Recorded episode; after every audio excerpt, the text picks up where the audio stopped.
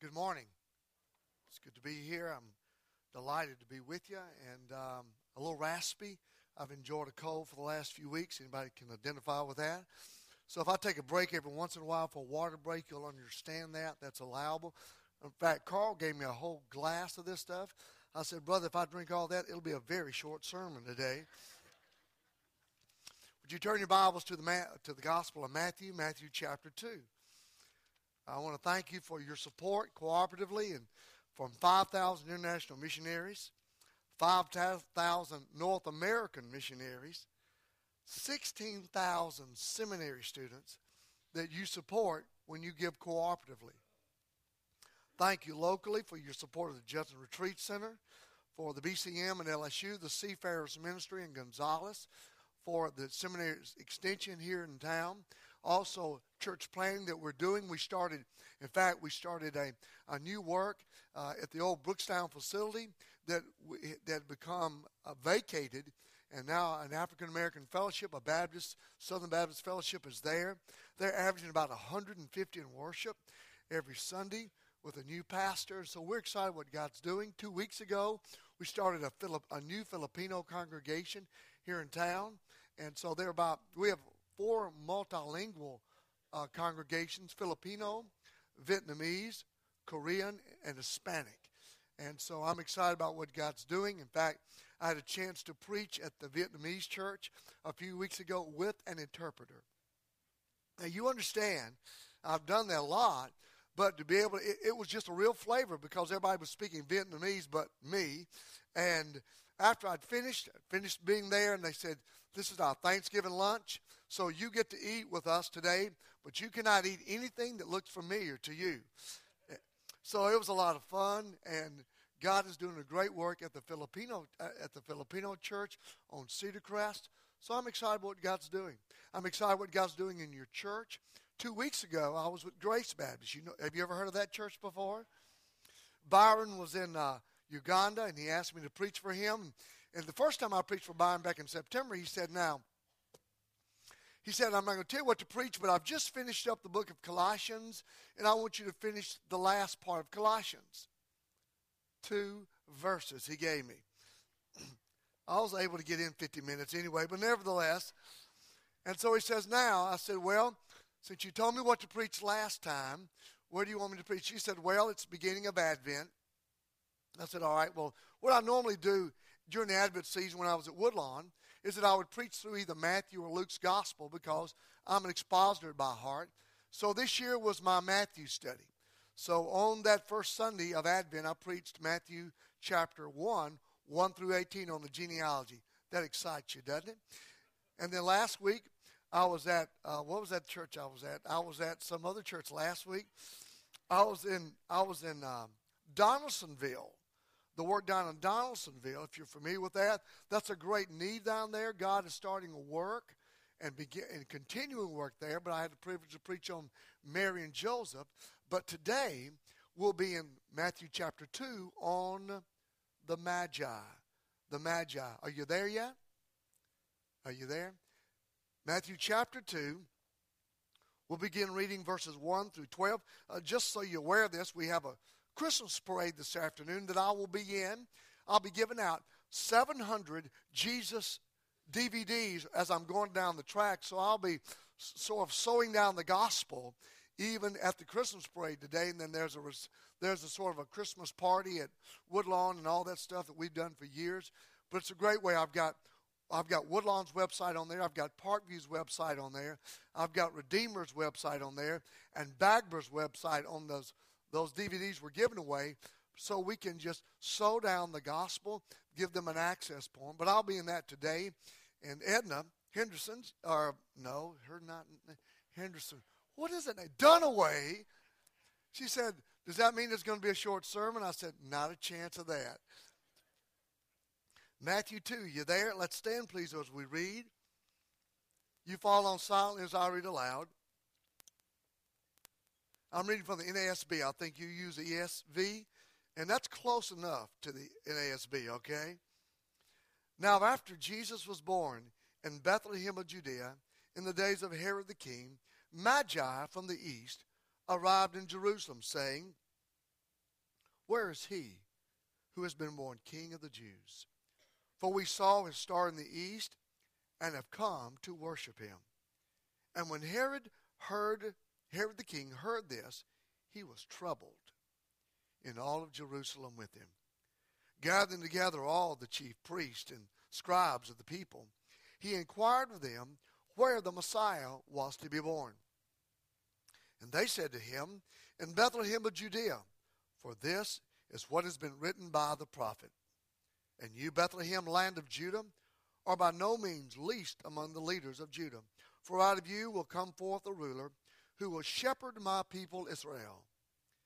Then Herod secretly called the Magi and determined from them the exact time the star appeared.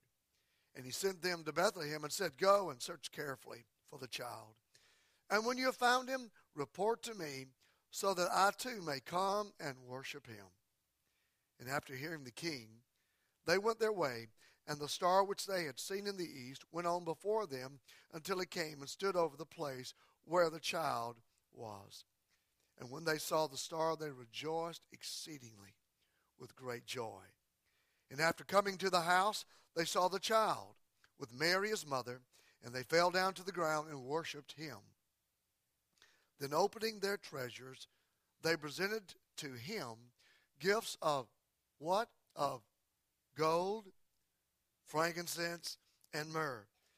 And having been warned by God in a dream not to return to Herod, the Magi left for their own country by another way.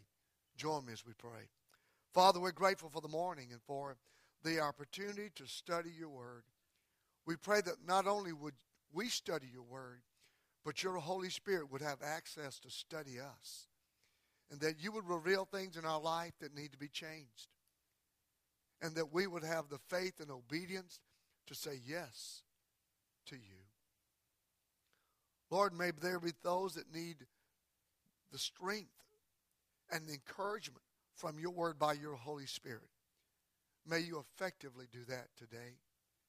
May those who are hurting and need comfort this morning and healing and restoration May, Lord, you meet their needs this morning. And we pray, Lord, if there be one here or some here who've never trusted Christ, who've never understood what it means to be born again, that their hearts would be open, their eyes would be open, their lives would be transformed, that they would believe on the gospel and be born again.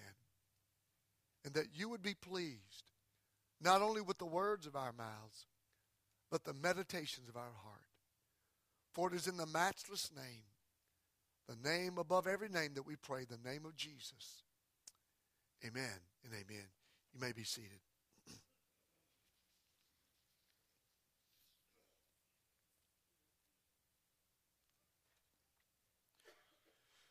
When you think about this story, it's somewhat of a mystery about the Magi. They come very quickly. They're, they're on the scene. They're there for 12 verses and then they're gone. How many magi were there? Where did they come from? Where did they go back to? Who were they? What did they really believe? I think sometimes when we look at the scriptures here, there are probably more questions than we have answers. And yet, I believe that reality, sometimes in this season, there's a lot of sights and sounds of Christmas, but people really don't know what it's about. You know, I've been, uh, one of my goals is to meet and eat with every pastor in our association. Since January, I'm up over 60 now, and my waistline is telling me that. But what I do this time of year, I will, um, the, waitress that will come and, and, and serve us, or the waiter, I ask them this question during this season of life and during this season of the year, what are the five most important things to you about Christmas? It's a great question. It sort of piques their interest. It's not, you know, a direct, if you died today, do you know where you'd go? I'll eventually get to that. But the point is, it allows us for a little dialogue. So I was at a, at a particular restaurant in town. I asked the waitress, I said, What are the five big deals for you at Christmas? She said, Well, family, and food She says, I like the music.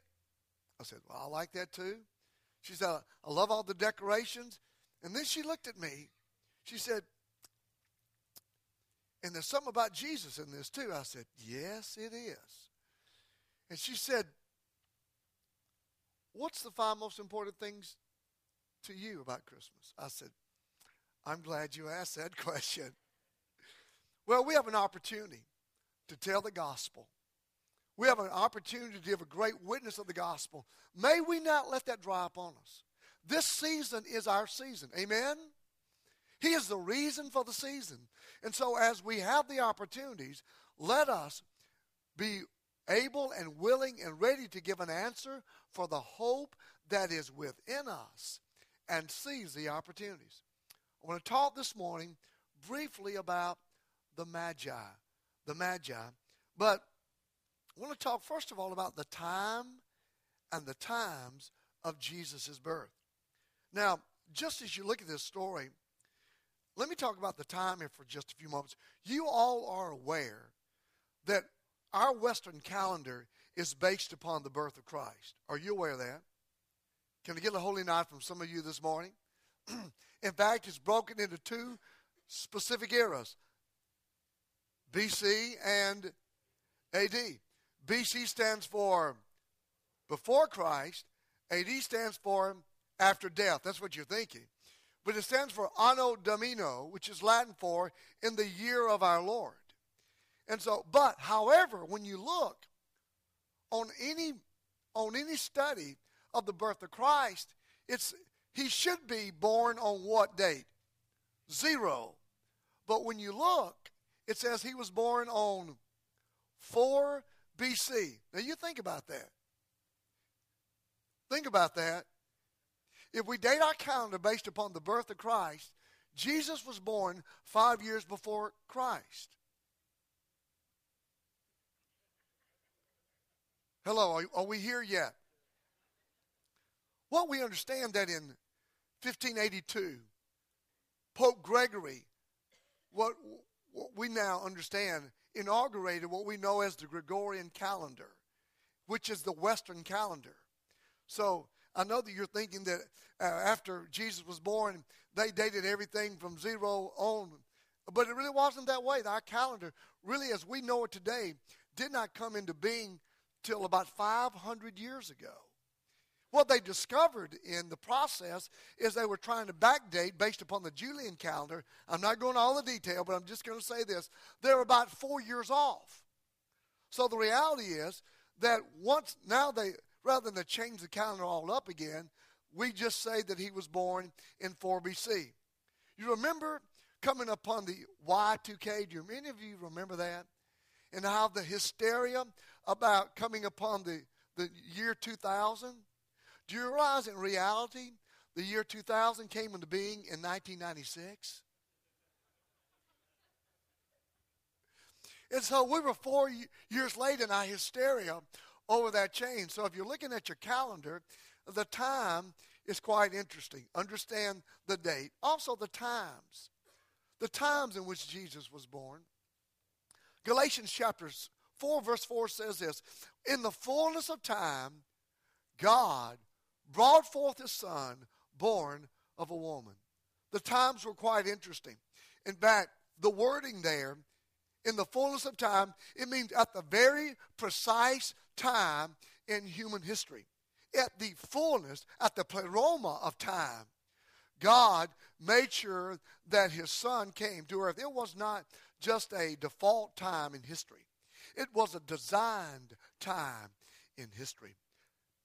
It occurred during what we understand today is called the Pax Romana, which was 200 years of relatively uh, warless period of time.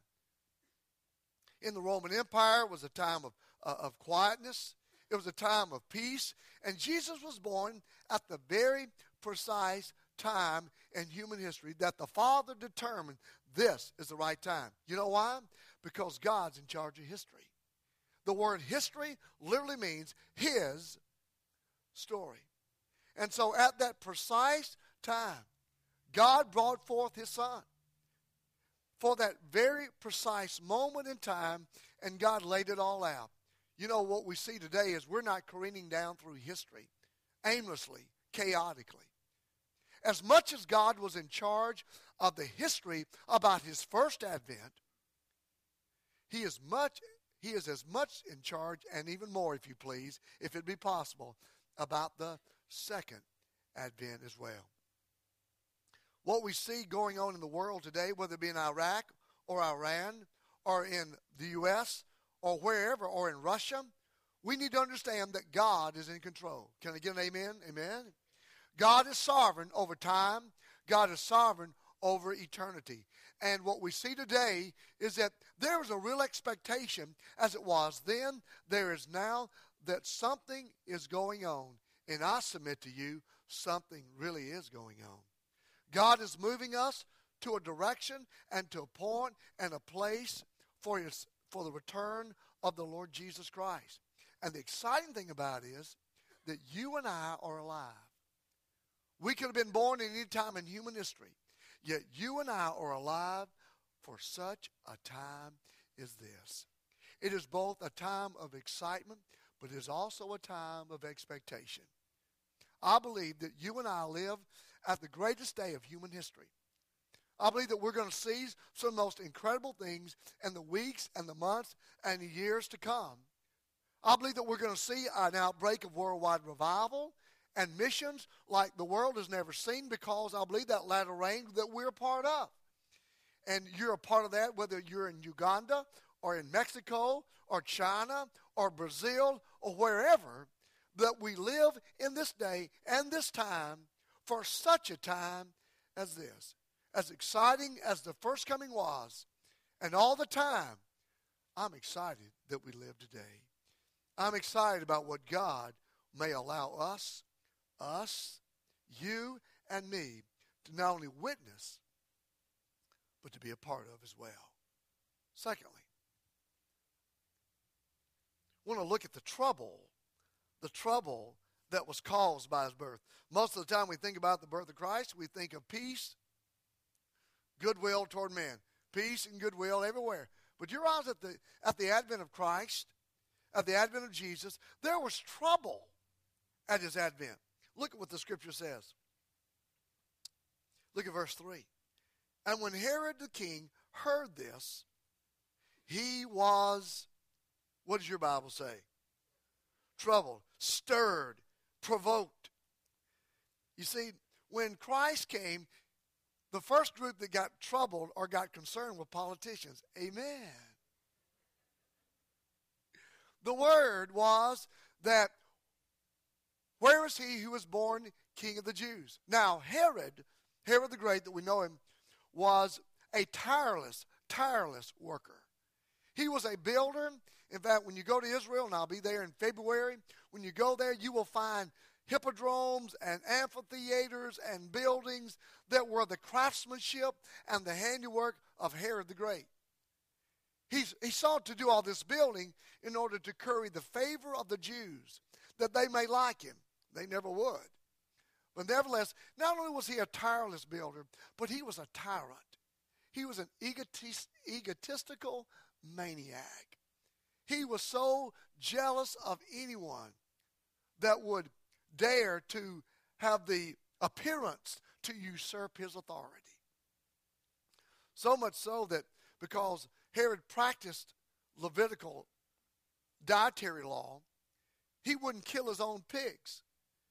And yet, when there was the prospect or the suspect that two of his sons may usurp his reign, he murdered his own sons. He murdered one of his wives, Mariamne. In fact, there was a jingle that circulated in ancient Palestine. It was safer to be Herod's pigs than his own sons.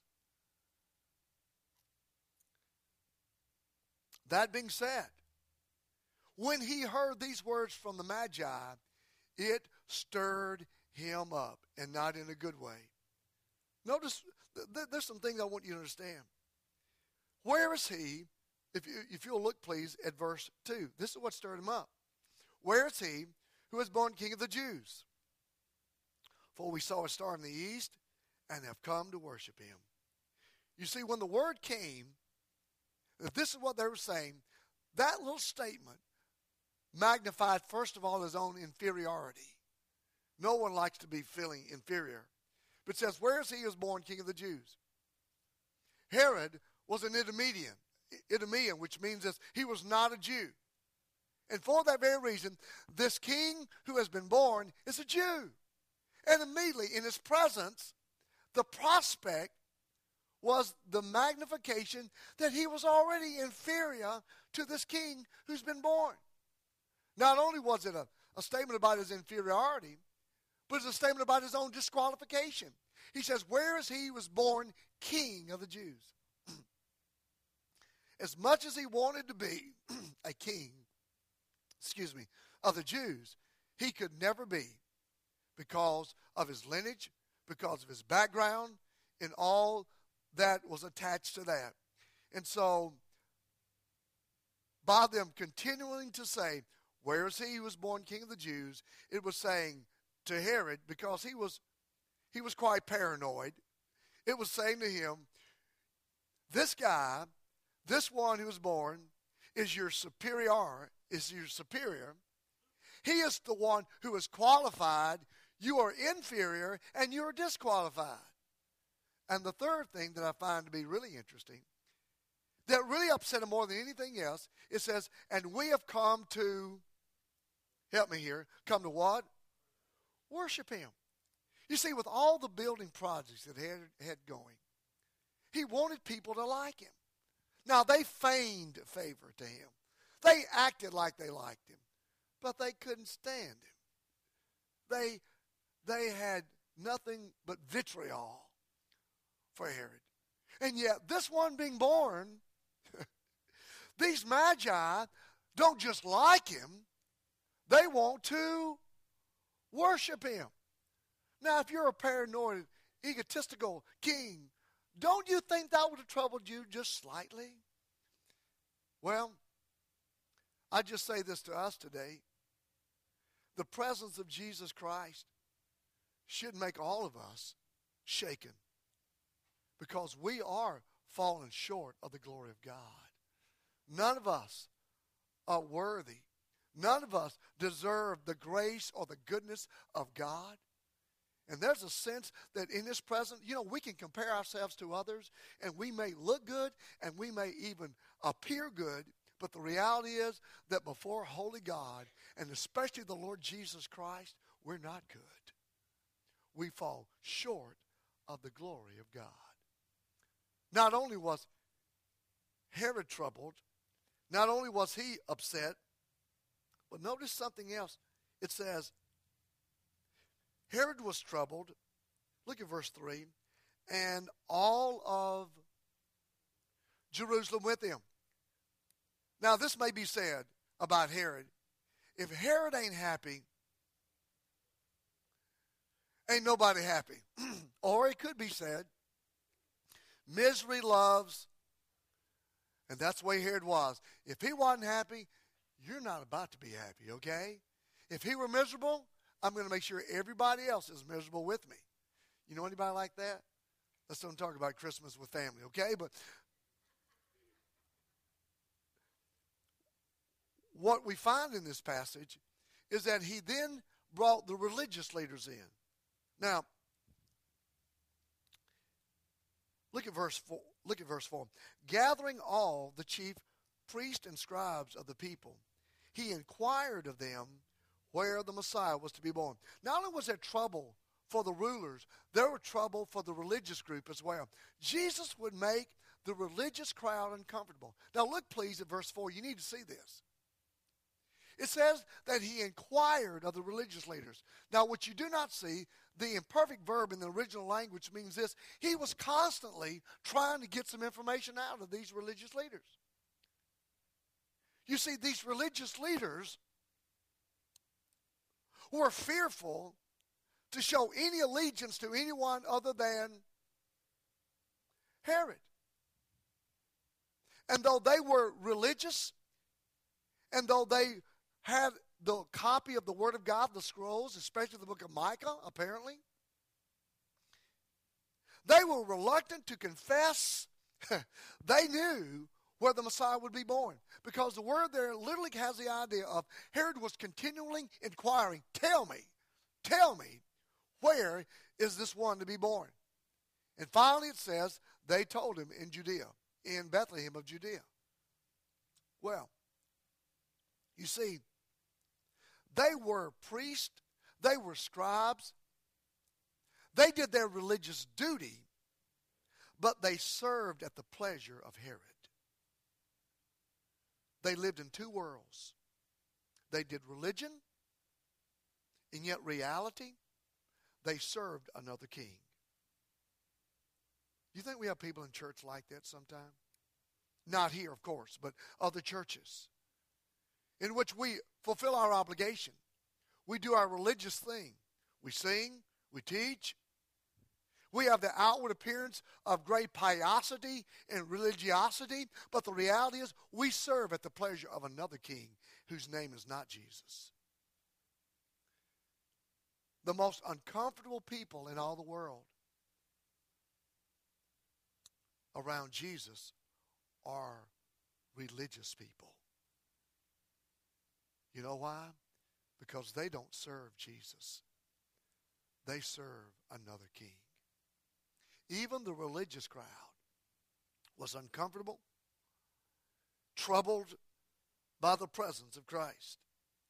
Now, we have a lot of religion today in our world, but I submit to you that Jesus makes the religious crowd feel uncomfortable. I know I've been in, in groups, and they've asked me to pray. And I said, let me explain to you something. If I pray, I'm not going to pray in the name of God. I'm not going to pray in the name of the Lord. I'm going to pray in the name of Jesus. Because now I don't know who you pray to and how you close it off, but I will pray in the name of the one who died on the cross for my sins, according to the scriptures, and was buried and arose again on the third day, according to the scriptures. That is the name I will pray in. And if you don't want me to pray, if you don't want me to pray in that name, just don't ask me to pray because that's the name I'm going to pray in. Jesus is a name today that creates a stir. I don't know if you're aware of this.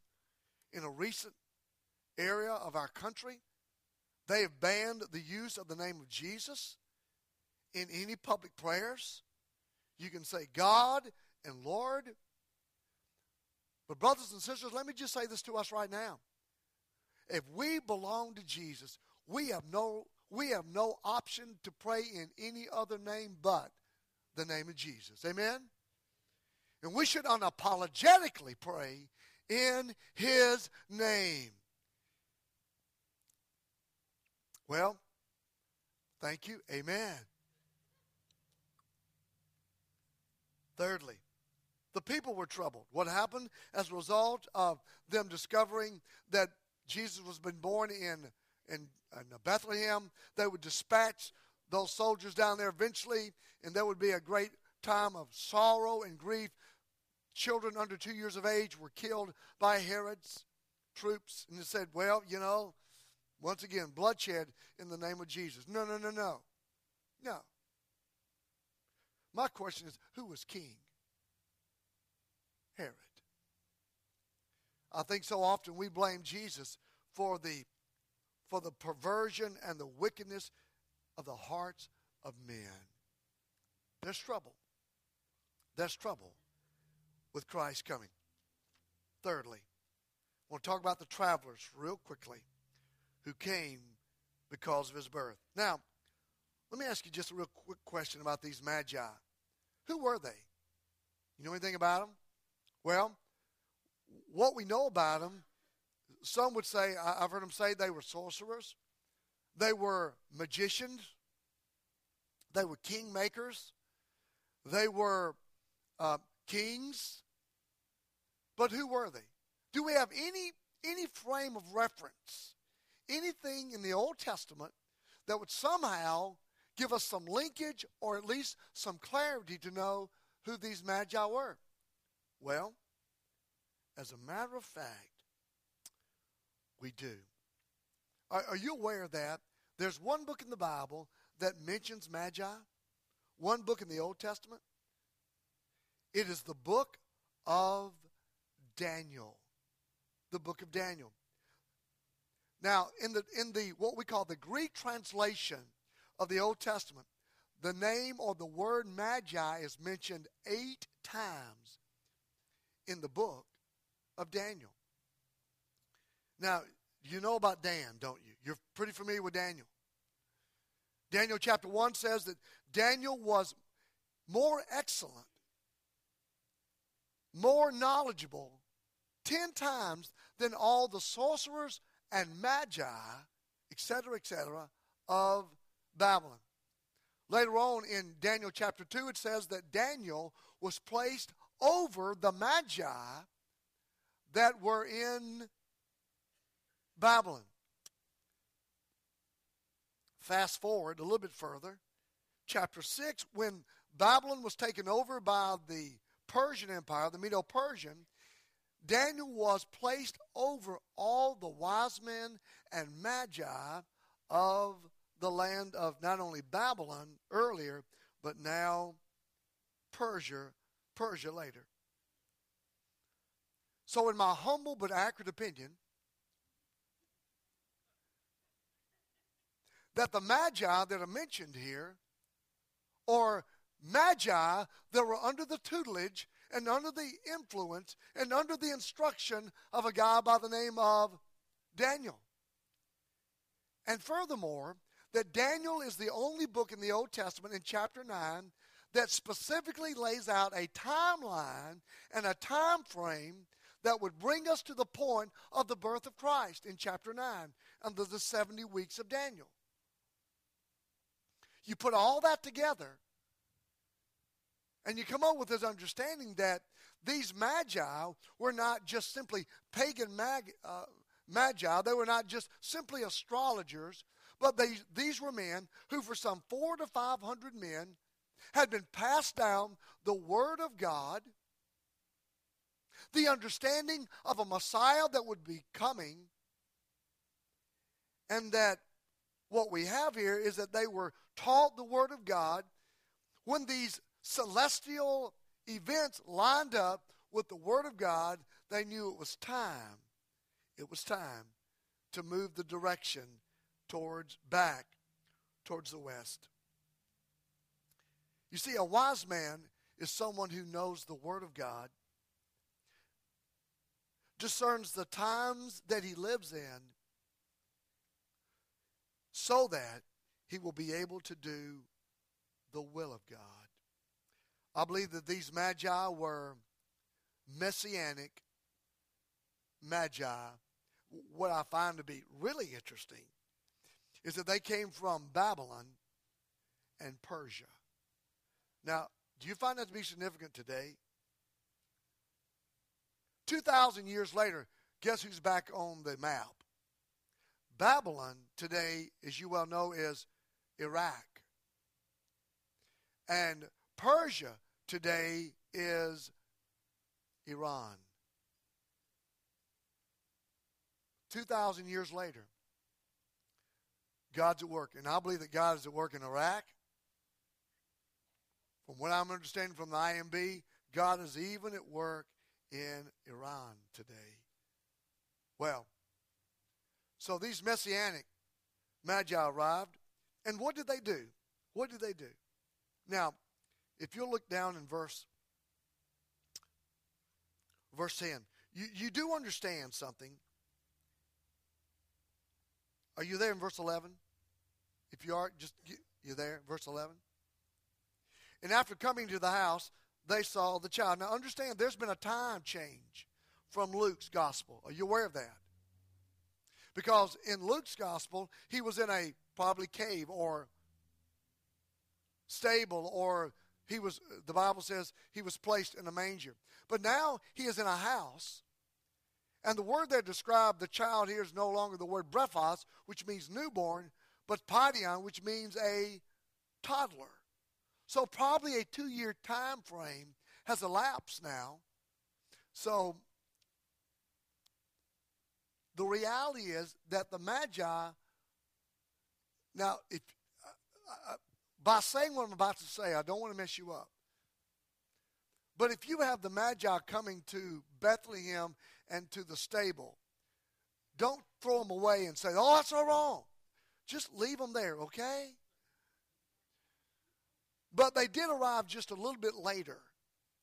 And the baby was a little bit older at the time, possibly 18 months to two years later.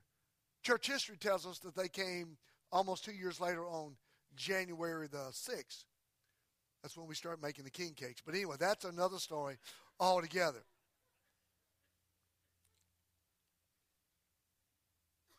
When they arrived, I find this to be very interesting. What did they do?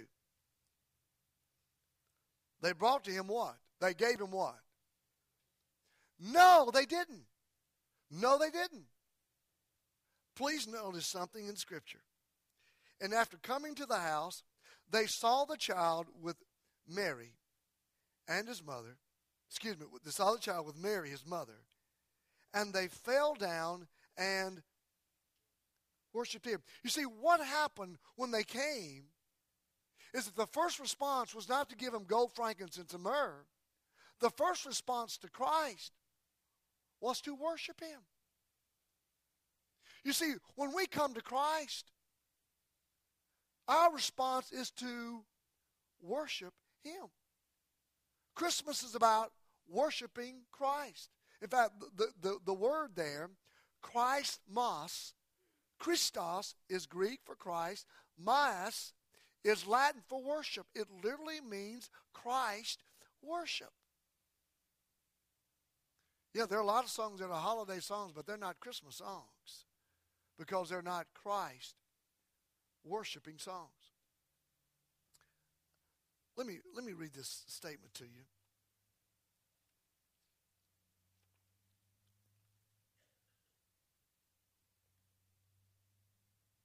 Worship is not our offering God something that He needs, but rather it is our yielding to Him that which He deserves, and only He is worthy of such. Worship is not when we bring God something. If we come here this morning and think we've done God a favor and we've worshiped Him or we've, we've served Him, no, no, no. Worship is not something God needs, it is something that He deserves. God made us to worship Him. And worship is when we have nothing to offer Him other than to yield ourselves totally and completely on to Him. He is worthy of our worship. Secondly, the scripture says that the Magi came and fell down and worshiped him, not them.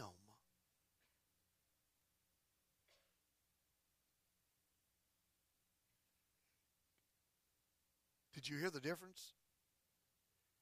They worshiped, say it with me, they worshiped him, not Mary at best is a servant.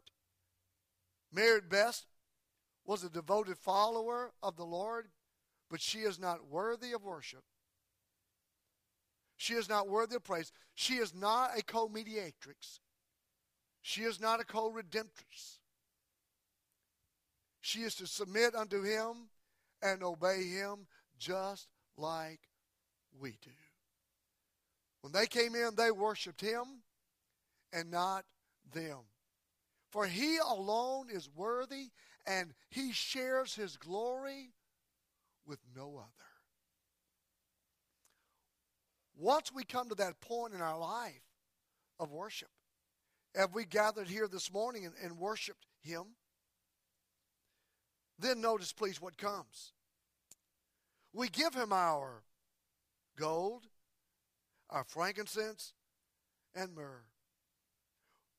Giving God service Giving God gifts is the overflow of our worship, not the essence of our worship. Say that again, Tommy, because that was good. giving God our gold and our frankincense and myrrh is the overflow of a heart that worships. We give him our we give him our money, we give him our gifts. Why? Because we're we have to? No. Because we want to. We desire to give. We give him our frankincense, and frankincense speaks of service in the temple. We, we sing and we teach, not because, oh, I got to teach today, or I got to work in the nursery today. No. If we worship him, service will overflow out of that. We will say, I get to do this. I get to work with toddlers today. I get to work with teenagers today. Why? Because worship is us giving to God what He deserves, and then our service is simply the overflow of our worship. And thirdly, our gold, our frankincense, and our myrrh. Myrrh speaks of suffering, myrrh speaks of sacrifice. What small thing do we sacrifice for Him? In giving, in going.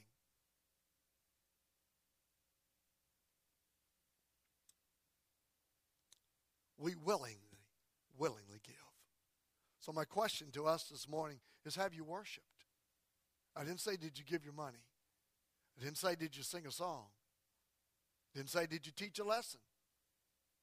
But have you worshiped Him? Have you given him the praise and the honor that is due his name? Because he is deserving and worthy of worship, worthy of praise, worthy of all of the glad songs I can give him. He is worthy, worthy indeed. Amen? Last thing.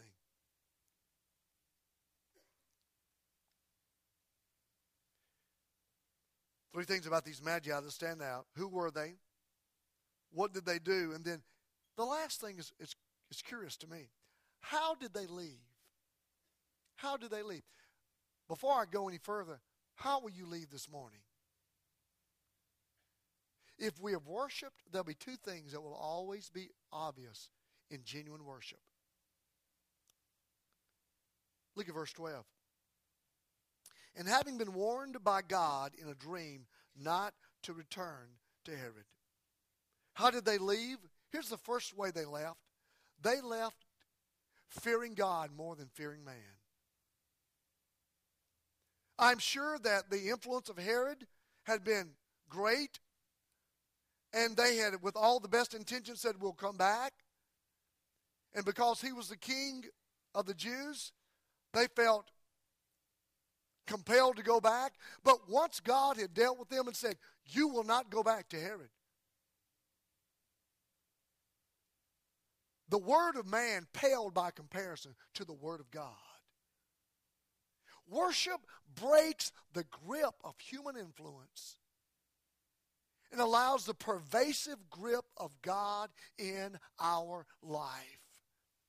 These magi were warned, and they said, I could care less what Herod thinks. That influence, that grip has been broken. Worship is when God does this to the grip of the world on us. He breaks it, and we leave here saying, no longer has that grip, sin, repression, influence, none of that. Worship breaks the grip of man and sin.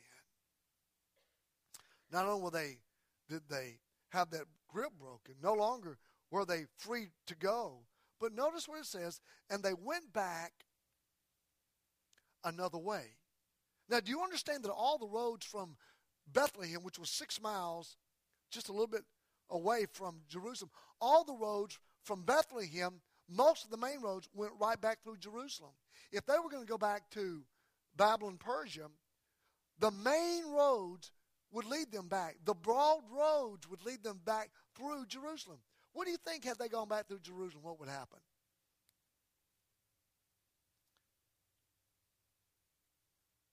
probably Herod would have killed him, knowing his propensities. But instead, it says they went a another way. You see, worship does this. We don't go the way we used to go. We don't go the broad way. We don't go the popular way. We go the way that God has said, this is the way I want you to go. You know, I believe that there are some people here this morning that have been dealing with some way in their life, some direction in their life, and you need to go another way. You need to change your plans. It may be a road less traveled, but it's the surest, straightest way to home. That's what the Magi did. Worship breaks the grip of the world, the flesh, and the devil. Worship changes our desire to go the way of the world, to go to the way of the cross. Let's pray. Heads bowed, eyes closed.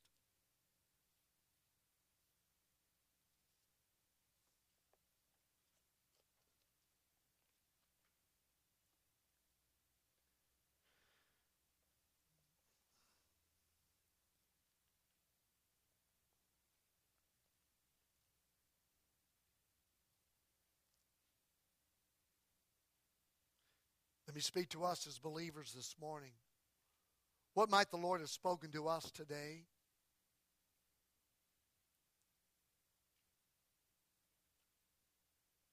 What road are you traveling on? What influences are in your life today? Has there been a real sense of worship here this morning? Or just a sense of obligation? Do we do religious duty and yet we serve another king? May this morning, in the quietness of our heart and in humility before Christ, we say, Lord, I worship you this morning. I bow before you.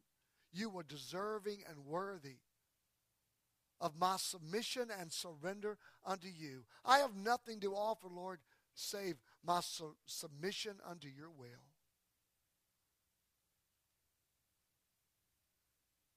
Change my heart, break my will.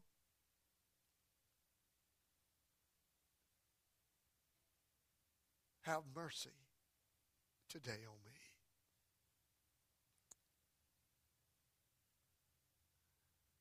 Maybe there are those who are serving the Lord, who live a life of obedience, and these things just simply confirmed what God is doing and saying in your life. But maybe He's moved you to a, another step, a deeper commitment.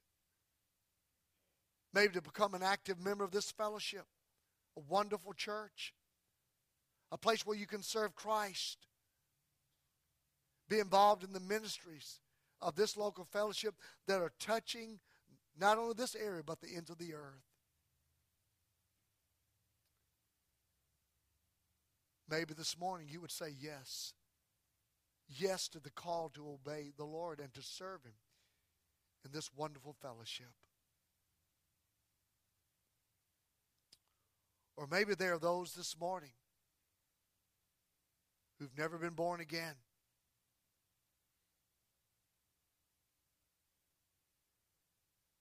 And all that's been said today, though it has piqued your curiosity, you still don't really understand because you don't belong to Christ. The Bible says, Seek the Lord and he will be found. Draw near to him. And the Lord is drawing you near to him this morning, to himself. Would you respond to his grace? That Christ died for you and died for me and took our place on the cross. He took our disgrace, He took our wrath. He died for you, He died for me, He died for the world. For God so loved the world. The Bible says he was buried and he arose on the third day according to the scriptures.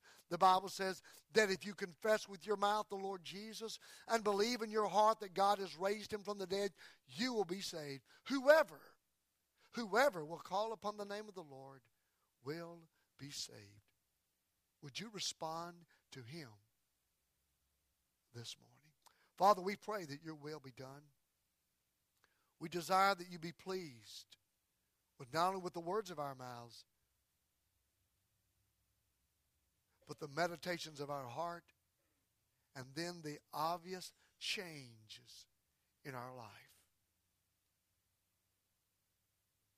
For it is in the worthy name of Jesus that we pray. Amen.